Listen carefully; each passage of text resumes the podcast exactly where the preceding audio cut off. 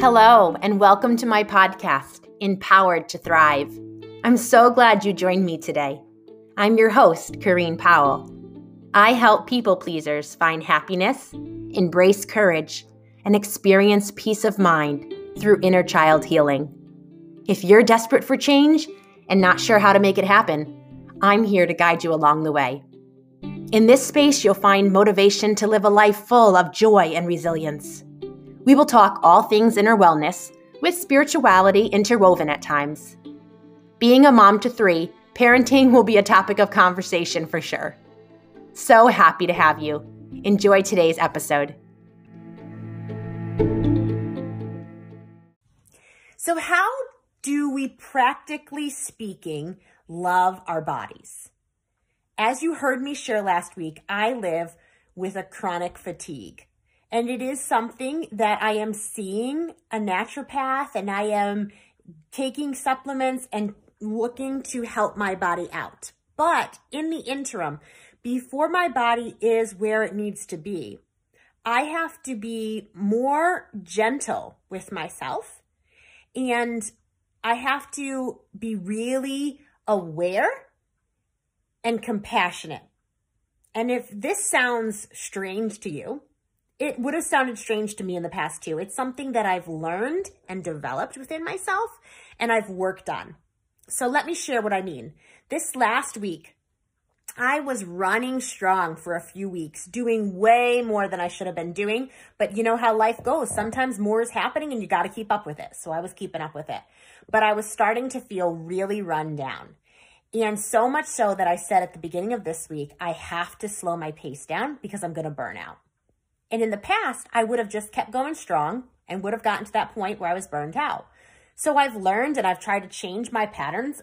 And so what that looked like was me needing to change up my schedule, try to plan less in the week, eliminate what I could eliminate, and try not to add in things that didn't need to be added in.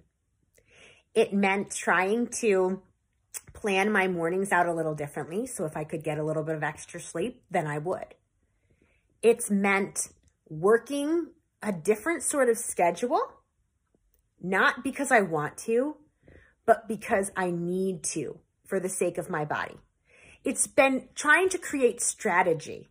It's just creativity and strategy in the course of my day to say what doesn't have to happen today and what does need to happen. And the, for the things that do need to happen, how can I do them in any sort of way that's going to create some relief and make it a little bit easier on me?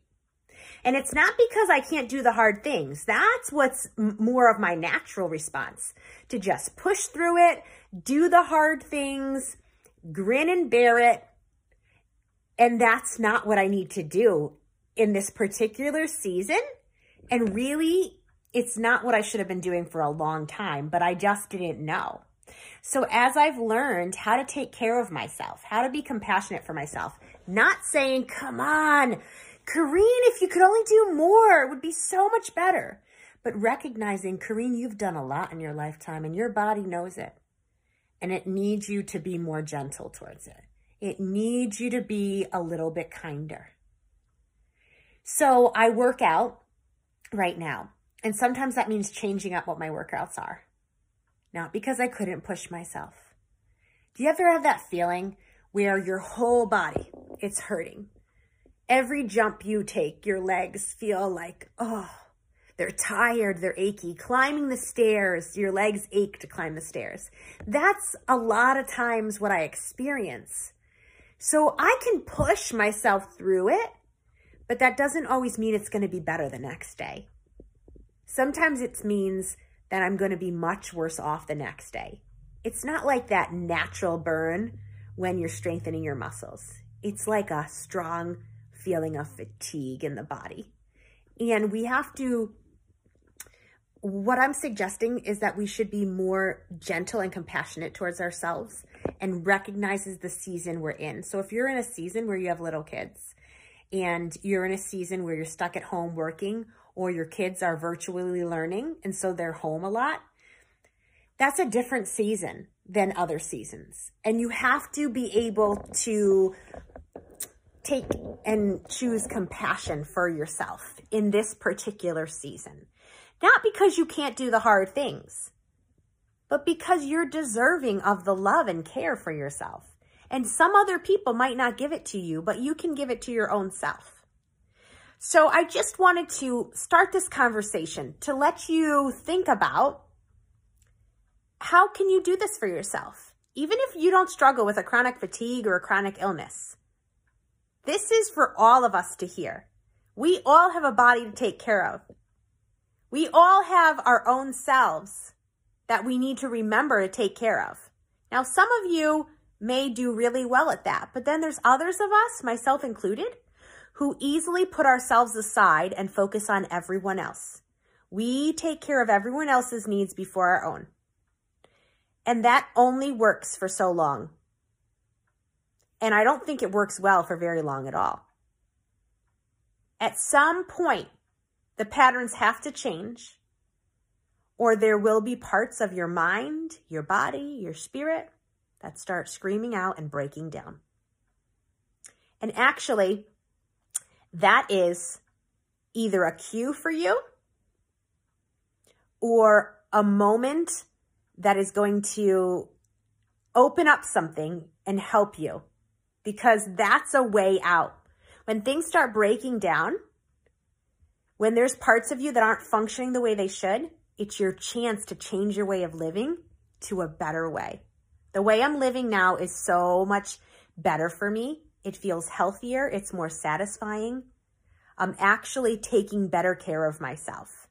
And to some people, it may look like I'm not doing enough or I've become selfish, but really I needed to become selfish because I was being so overly selfless that had I had crossed a line and it had become toxic.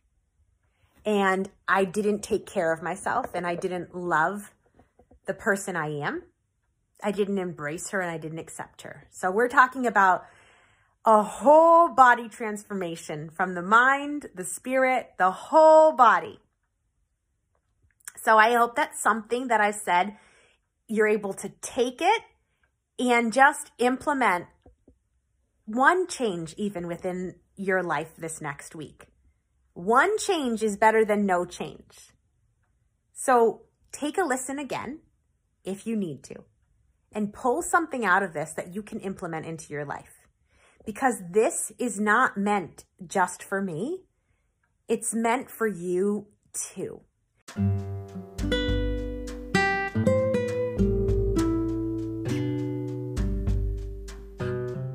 I want to close out today's episode by thanking you for being here with me. We've made it to the end, and I hope what I shared has been helpful. If there is anything I've mentioned that you want to talk about in more depth, I would be so glad to connect with you. You can always find me on Instagram at change underscore radically, or go directly to my website, changeradically.com. Of course, within the show notes, there's other ways that you can connect with me. And if there is someone that you think would benefit from this podcast, please share it with them. To help my podcast get more growth and reach more people, please subscribe, review, and rate it. And until next week, I'm wishing you the very best.